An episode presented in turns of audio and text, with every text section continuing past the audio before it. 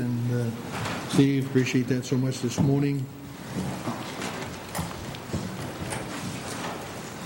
And I would hope that you would take just a few minutes, go downstairs afterwards and see what the ladies are doing. Uh, I, I, came in a couple times during the week here, and it was like a beehive down there.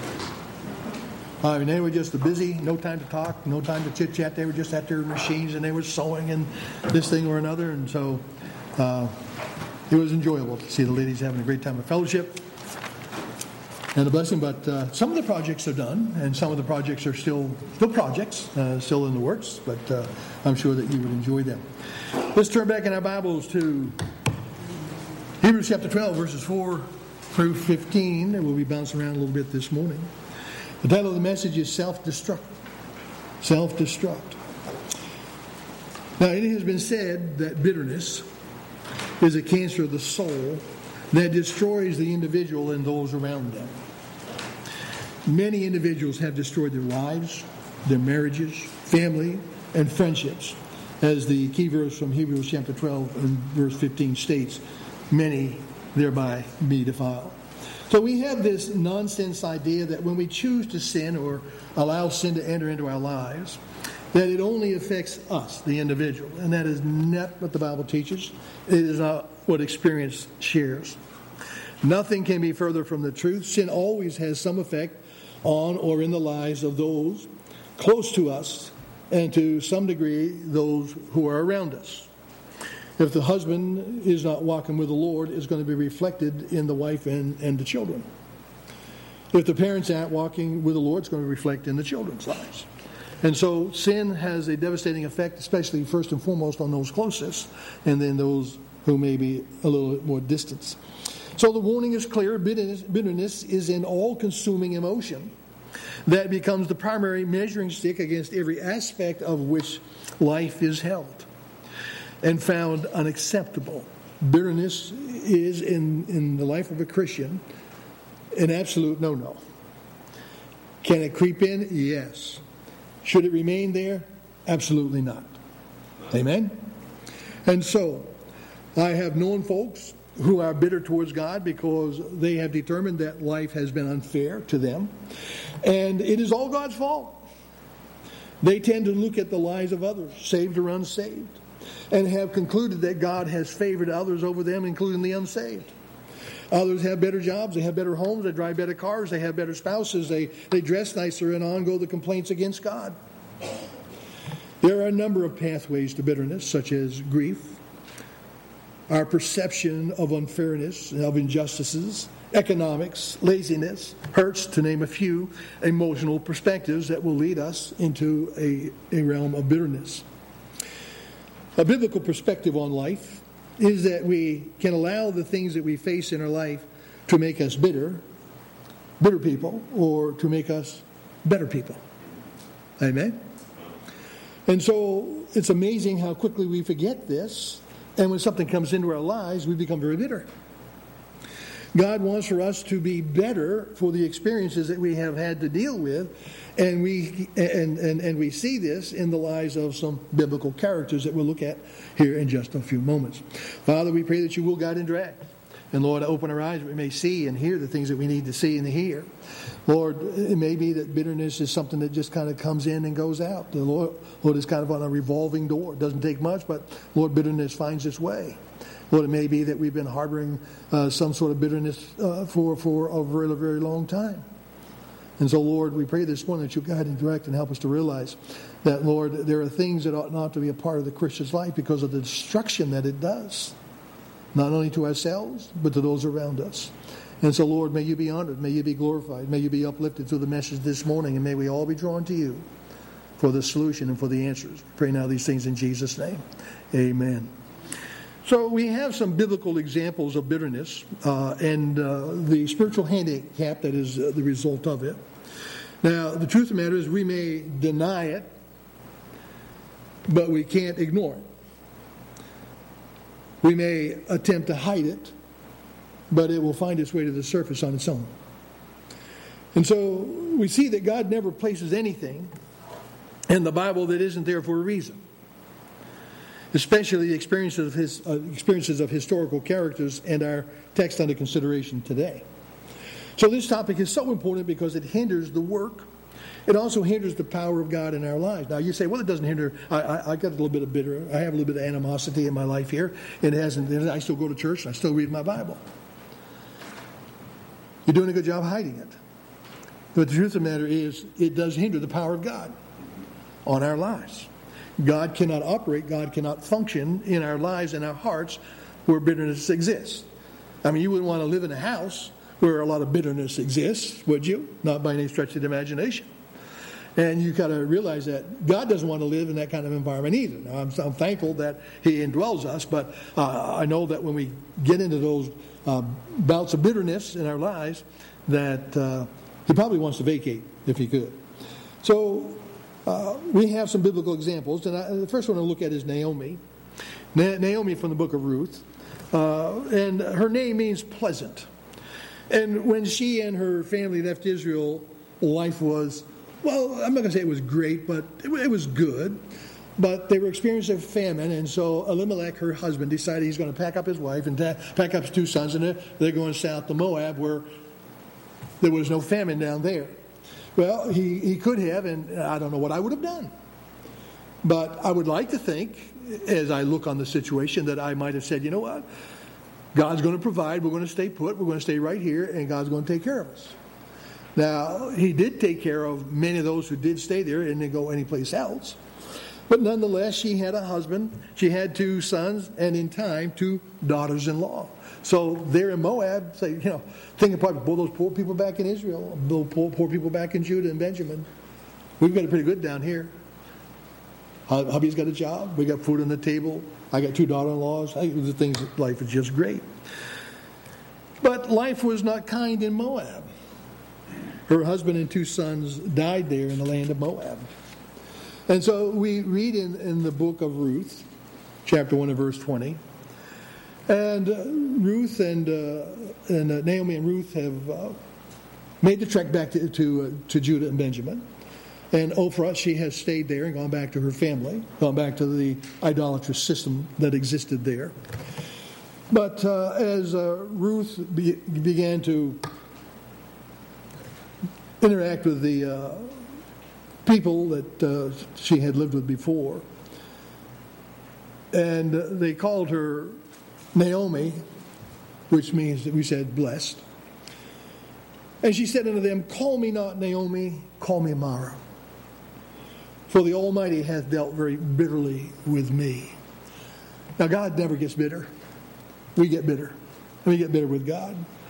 And so she is expressing her own heart. She said, I'm very bitter with how God has treated us. Naomi's bitterness caused her to make a poor decision, as we see in Ruth chapter 1. If we can just turn back there very quickly. Well,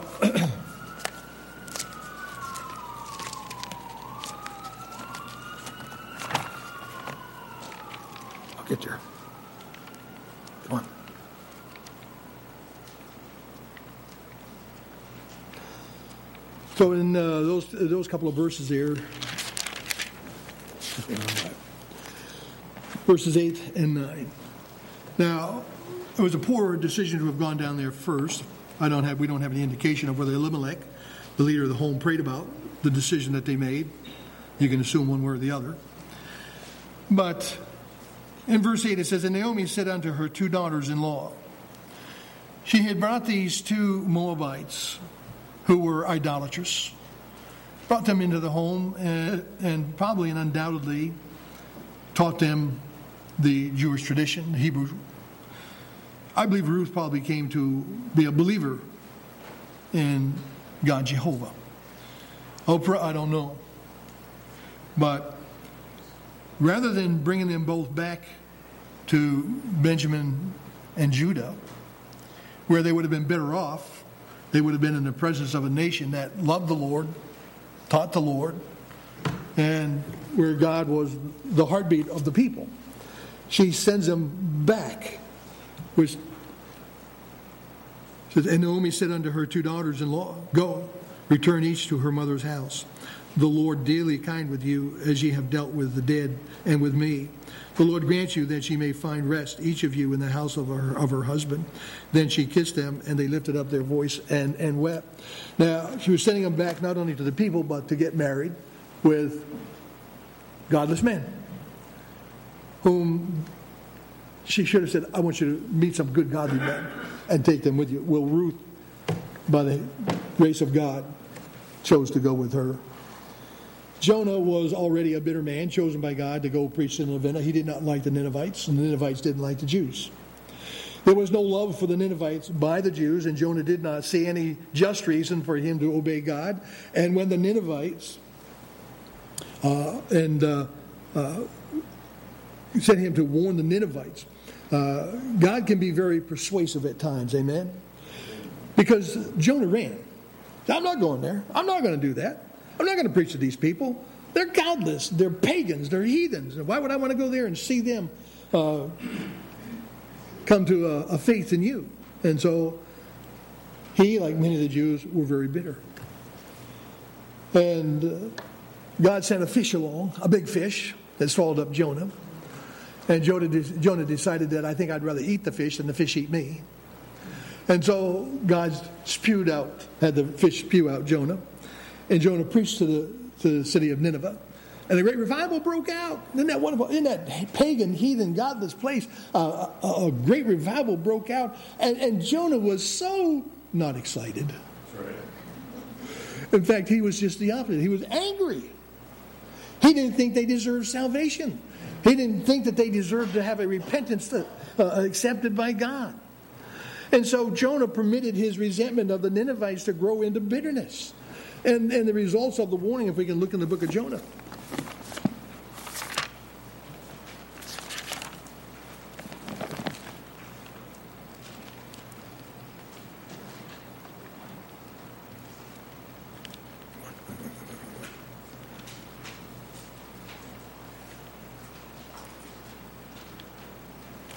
And in Jonah, chapter 2 and verse 10.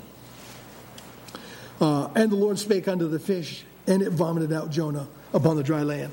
Jonah was convinced, I better do what God wants me to do, whether I like it or whether I don't like it. Then we look into chapter 3, and we look at verses 1 through 2. And the word of the Lord came unto Jonah the second time, saying, Arise, go unto Nineveh, that great city, and preach unto it uh, the preaching that I bid thee. And he did exactly that. And so, but for God's grace, thousands would have perished if Jonah had had, had, had his way. Bitterness blinded Jonah to the real need of the Ninevites. What they needed was God. And sometimes those people that we have a hard time accepting, folks, they would be different if they knew God. Many of those individuals that we would rather not witness to or share the gospel with, that's the one thing that they need is the Lord Jesus Christ.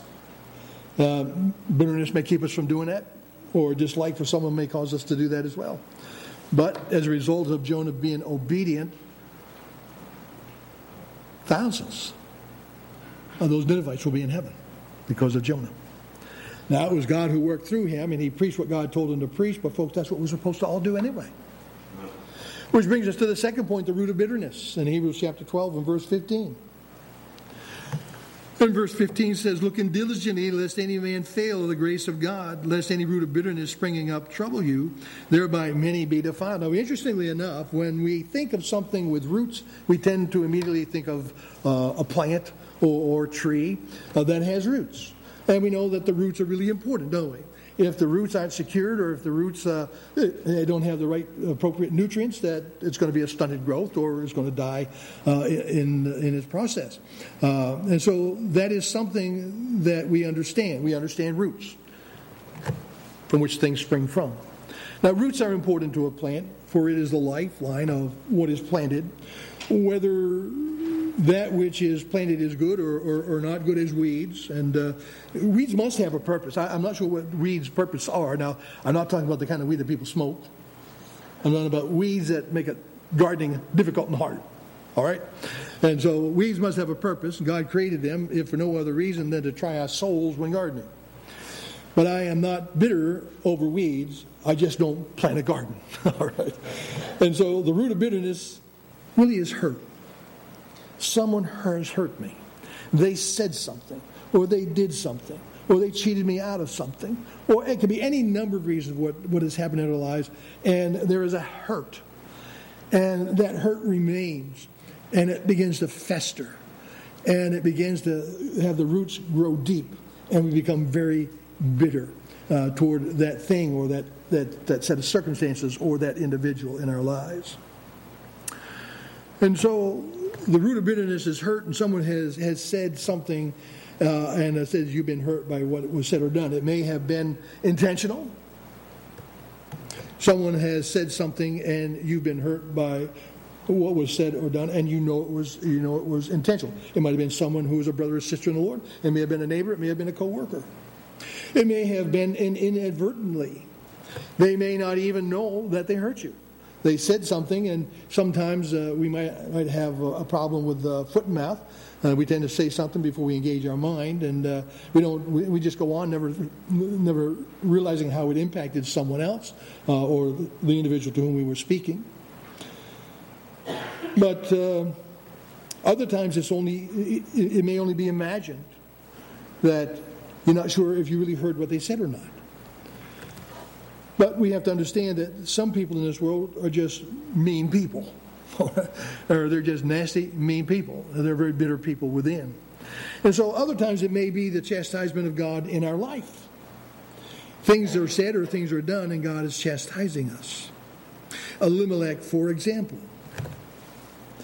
he went down into Moab. He should have stayed in his homeland, had trust and confidence that God would take care of him and God would see him through, but he didn't do that. He, like Lot, decided he would solve the problem himself. And he passed away in Moab, and his two sons passed away, and God brought back at least the two important people, Naomi and Ruth, uh, brought them back uh, to the homeland. But we look in uh, chapter 12 of Hebrews in verse 15, it says, Looking diligently lest any man fail of the grace of God.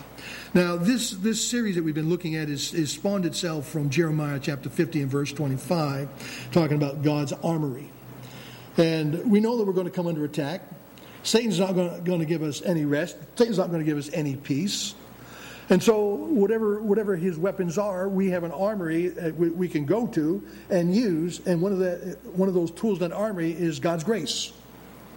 And it's important when he says here, looking diligently, lest any man fail of the grace of God, lest any root of bitterness springing up trouble you, uh, and thereby many be defiled. And so, God may have to chastise us because of things that are going on in our lives that God wants us to jettison, to get rid of. Uh, uh, in our lives, that we're not willing to do it for whatever reason. And so, uh, in that chastisement, God will cause or allow things to happen in our lives that will cause us to become very bitter. And so the roots of bitterness are events in our lives for which we refuse to forgive and give them over to God. And that's what bitterness really is. It's, it, it, it's, a, it's a, a, um, a wrong desire, for sure, for us uh, to refuse to forgive and give those hurts over to God. And we've got to learn to do that. It's not easy, but it is important that we do so for our own for our own spiritual maturity and for the spiritual maturity of those around us. And so we also look at the soil of bitterness this morning. Everyone has at one time or another been hurt by somebody. Amen. Been hurt by a spouse, by a family member, or friends, or our tendency is to get angry, and if we allow it to percolate, we begin to think in terms of revenge. That's what bitterness will cause us to do. Now, maturing Christians choose to rely on God's grace to deal with it and get over it. Amen? To deal with it and to get over it.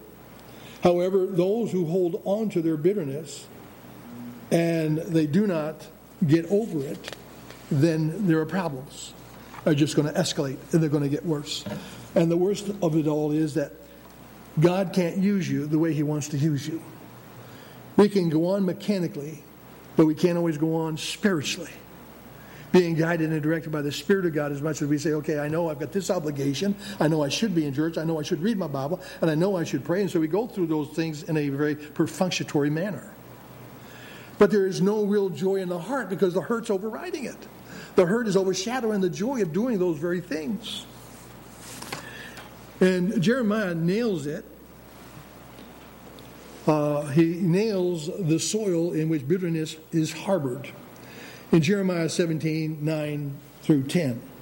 Now, we're all familiar with that, we're going to parse it here a little bit this morning. The character of the human heart outside of God's grace is deceitful. Even as a child of God, if we're not in the Word of God on a regular basis, if we're not uh, in a fellowship of believers, we're not in a communion with the Lord on a regular basis there, then our heart is going to very easily and very, very readily uh, deceive us in many different ways. But we know that from what Jeremiah wrote here that the heart is deceitful and it is wicked and it is desperate. And so the question is posed when you look at verse 10 is who can know it?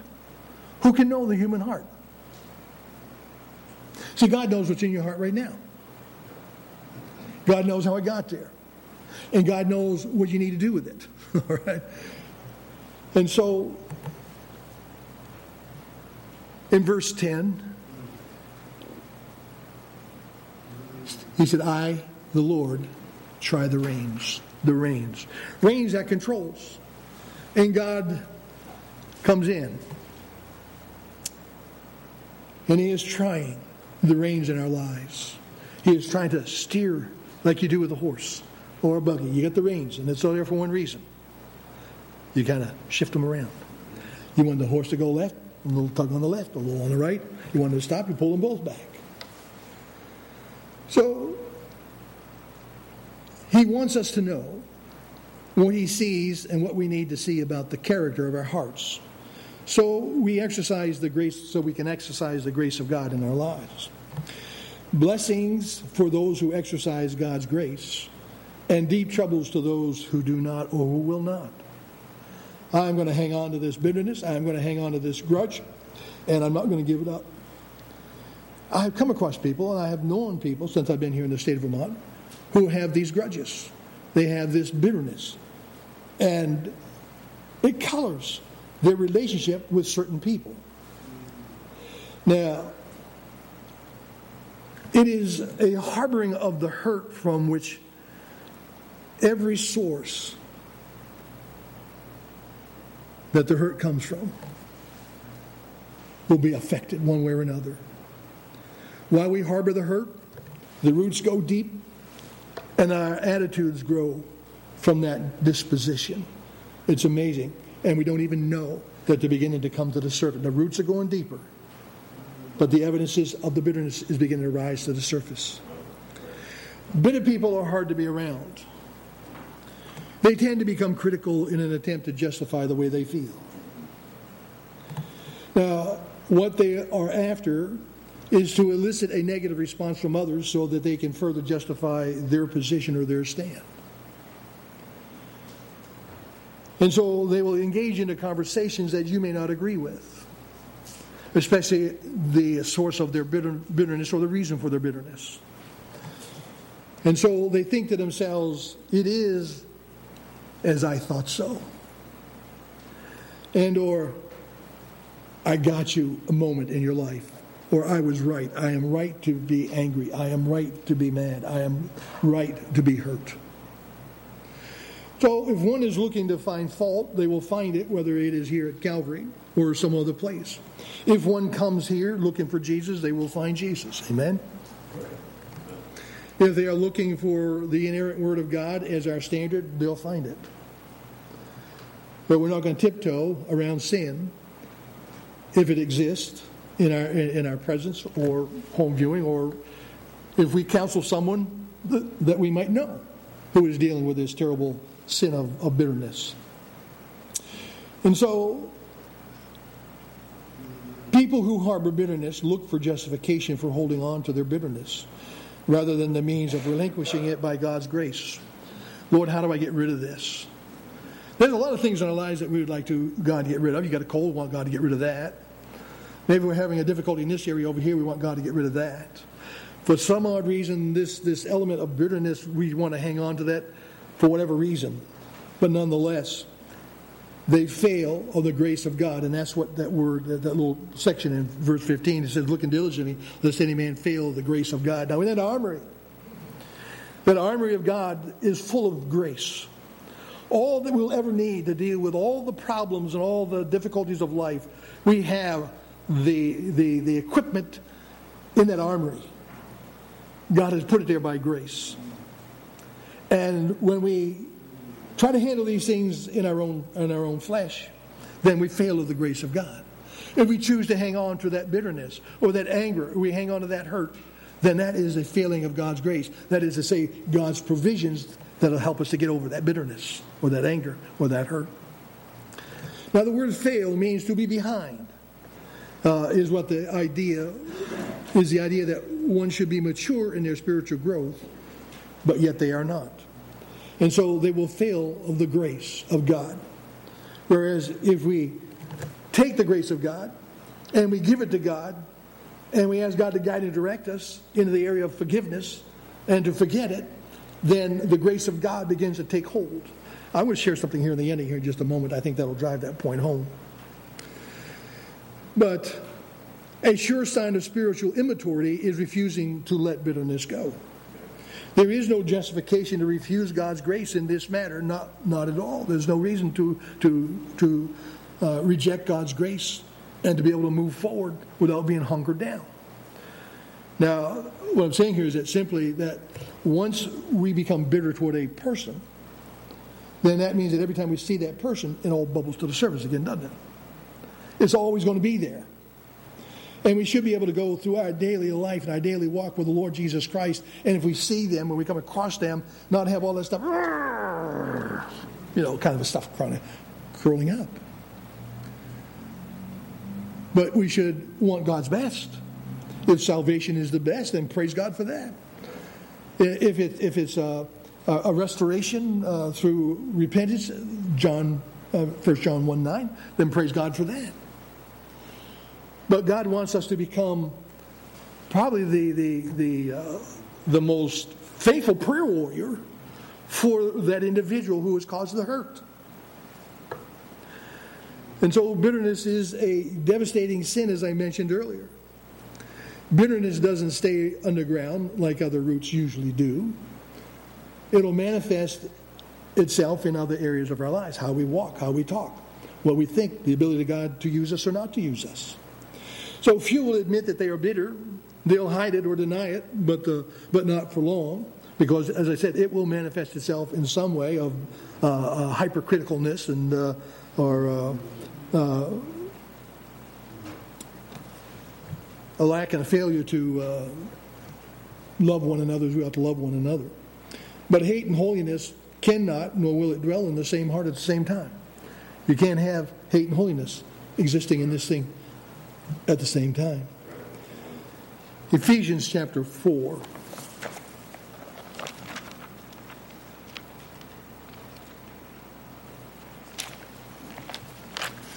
And looking in verses 26 and 27.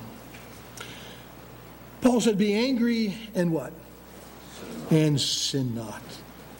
Let not the sun go down upon, thy, upon your wrath. Because what you do when you, when you fail to do that is verse 27 neither give place to the devil. When you choose to harbor bitterness, you are giving place to the devil in your life. When you allow God's grace to bring healing, wow, joy takes its place in our hearts. So the point is this: it's, it's, to keep the keep the uh, the account short. Don't drag it along with you through the days and through the weeks and through the months and through the years and to the point where you're in the grave. Get that bitterness out of your individual's hearts. Now, because of God's grace, we can do what God expects of each and every one of us. Uh, and I believe one of the best definitions of great, the grace of God is the desire and the ability to do the will of God. How many of you would say, I believe God wants me to harbor bitterness? I believe that God wants me to harbor this attitude of hatred. Anybody? No. And so, what is the will of God? Regardless of how you may feel, the will of God is actually more important. And so, the, the, be, the best definition of the grace of God is the desire and the ability to do the will of God. And that's what he's getting at there in Hebrews chapter 12 and verse and, and, uh, uh, and uh, verse 5, uh, 20, what verse? 15, I'm sorry, get there. Uh, so um, uh, it will take the grace of God to forgive one for their bitterness. Amen? If you're a bitter individual and you want to have forgiveness with God, then what do you have to do? You have to tap into the grace of God, and He will, if you are in sincerity, forgive you. And so you can get your heart right back with God.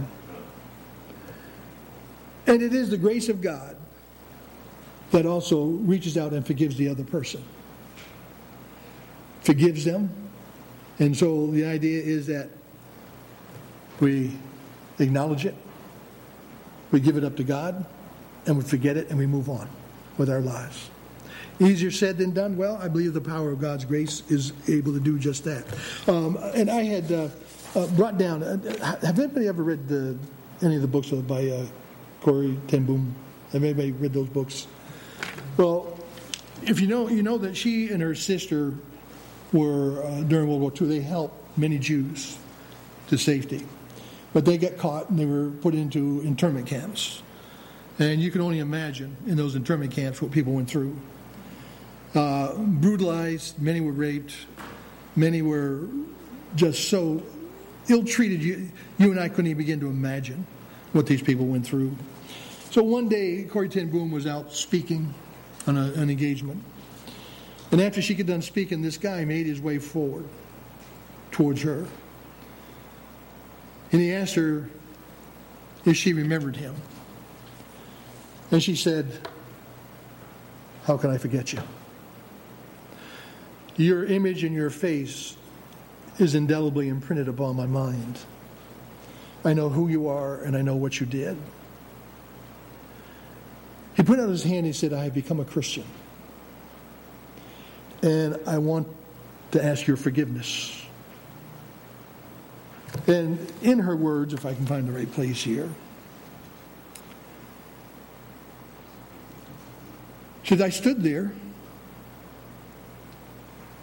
I, whose sins had every day to be forgiven, and could not. Betsy had died as her sister in that place. Could he erase her slow, terrible death simply for the asking? She added. It could not have been many seconds that he stood there, hand held out, but to me, it seemed hours as I wrestled with the most difficult thing I had ever had to do. For I had to do it. I knew. I knew that. The message that God forgives has a prior condition that we forgive those who have injured us. If you do not forgive men their trespasses, Jesus says, neither will your Father in heaven forgive your trespasses. Since the end of the war, Corrie had started a home in Holland for victims of Nazi brutality. Those who were able to forgive their former enemies were able also to return to the outside world and rebuild their lives, no matter what the physical scars. Those who nursed their bitterness remained invalids. It was a simple, it was as simple and as horrible as that. She recalled of those in the home. Still, I stood there with the coldness clutching my heart. But forgiveness is not an emotion. I knew that too. Forgiveness is an act of the will, and the will can't function regardless of the temperature of the heart. So, in her pain, Corrie turned to prayer. Jesus, help me. I prayed silently. I can lift my hand. I, I, I can do that much. You supply the feeling, she said. And she recalled of the following interaction. And so, woodenly, mechanically, I thrust my hand into his, one stretched out to me. And as I did, an incredible thing took place. The current started in my shoulder, raced down my arm, sprang into our, into our joined hands. And then this healing warmth seemed to flood my whole being, bringing tears to my eyes. I forgive you, brother. I cried with all my heart. For a long moment, We grasped each other's hands, the former guard and the former prisoner. I had never known God's love so intensely as I did then.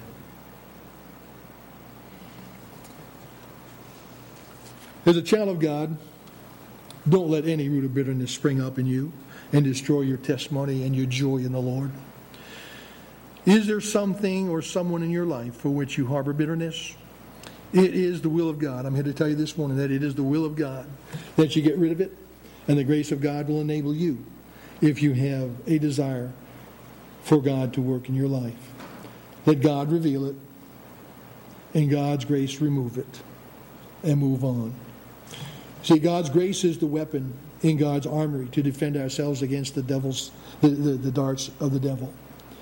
So let God reveal it. Let grace remove it. Let good replace it. Isn't that what it says there in uh, as we close in uh, Hebrews chapter 12?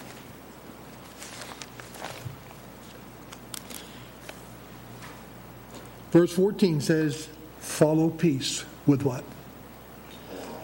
Follow peace with all men and holiness, without which no man shall see the Lord.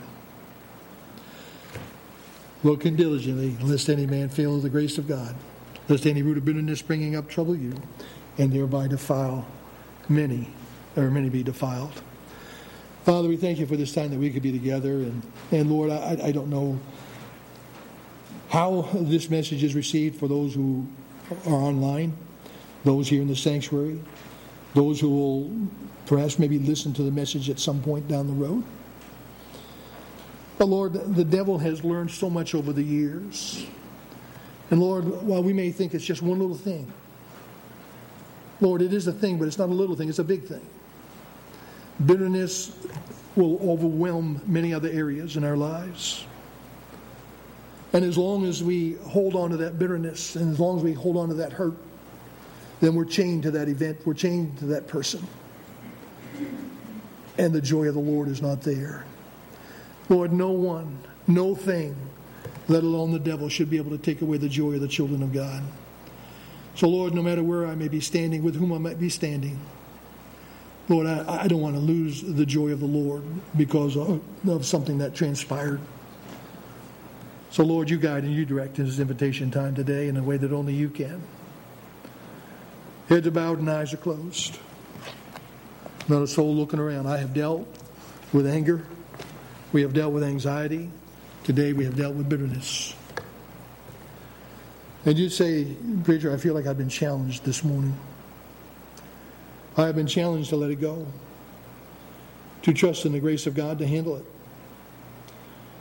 That I'm not going to let this individual or those people or that group or that thing take away my joy just because they're in my presence. Preacher, would you pray for me in closing today? Yes. Preacher, would you pray for me today? It's, it's hard, folk. I know it's hard. But understand that human nature harbors that bitterness. When God says, let it go. Don't let it come between me and you. Now, I'm not talking about the loss of salvation. But I'm talking about the ability to be able to be used by God in ways that we couldn't possibly imagine because that, that thing that we have deemed as little is, is, is, is, is really permeating what God can do rather than what he would, he would like to do. And maybe there's one you're saying, Preacher, I don't know if I even got a home in heaven. I want you to know that God loves you. God wants his best for you. He wants you to spend eternity with Him. And it's not that complicated. All you have to do is simply accept Him as your personal Lord and Savior. You don't have to write a novel, don't have to write a big plan. Just come with a saving faith to the person of Jesus Christ. Lord, I believe that you are the Son of God. I believe that you died on the cross for me. I love you for loving me. And I want to become a part of your family. And accept Him. Just accept Him. And he knows your sincerity, and he'll put your name in that Lamb's Book of Life. And you talk about a joy that overfloods the soul. That is one that will do it. Well, Father, we thank you for this time that we can be together, gathered around your throne of grace. Lord, There are many things in our lives. Sometimes they're just little things. Or at least we deem them little. But Lord, it's, it's like it's like having a pebble in a shoe on a hike. That if we want to be comfortable in a hike, we've got to get the stone out. We've got to get the pebble out. It's a small thing. But we know it's irritating. It's bothersome. It's troublesome. And so, Lord, we take off our shoe and we get rid of the pebble. And Lord, when it comes to hurts and to bitterness and it comes to anger, these are things that, Lord, we have to jettison. We have to trust in your grace to be able to forgive and to move forward and replace that, that anger and that bitterness with good. Because we are called to do good to all men. Lord, may we be your true servants to serve you in this way. Now, Father, won't you dismiss us with thy blessings, we pray in the name of the Father, the Son, and the Holy Ghost. And all God's people said, right.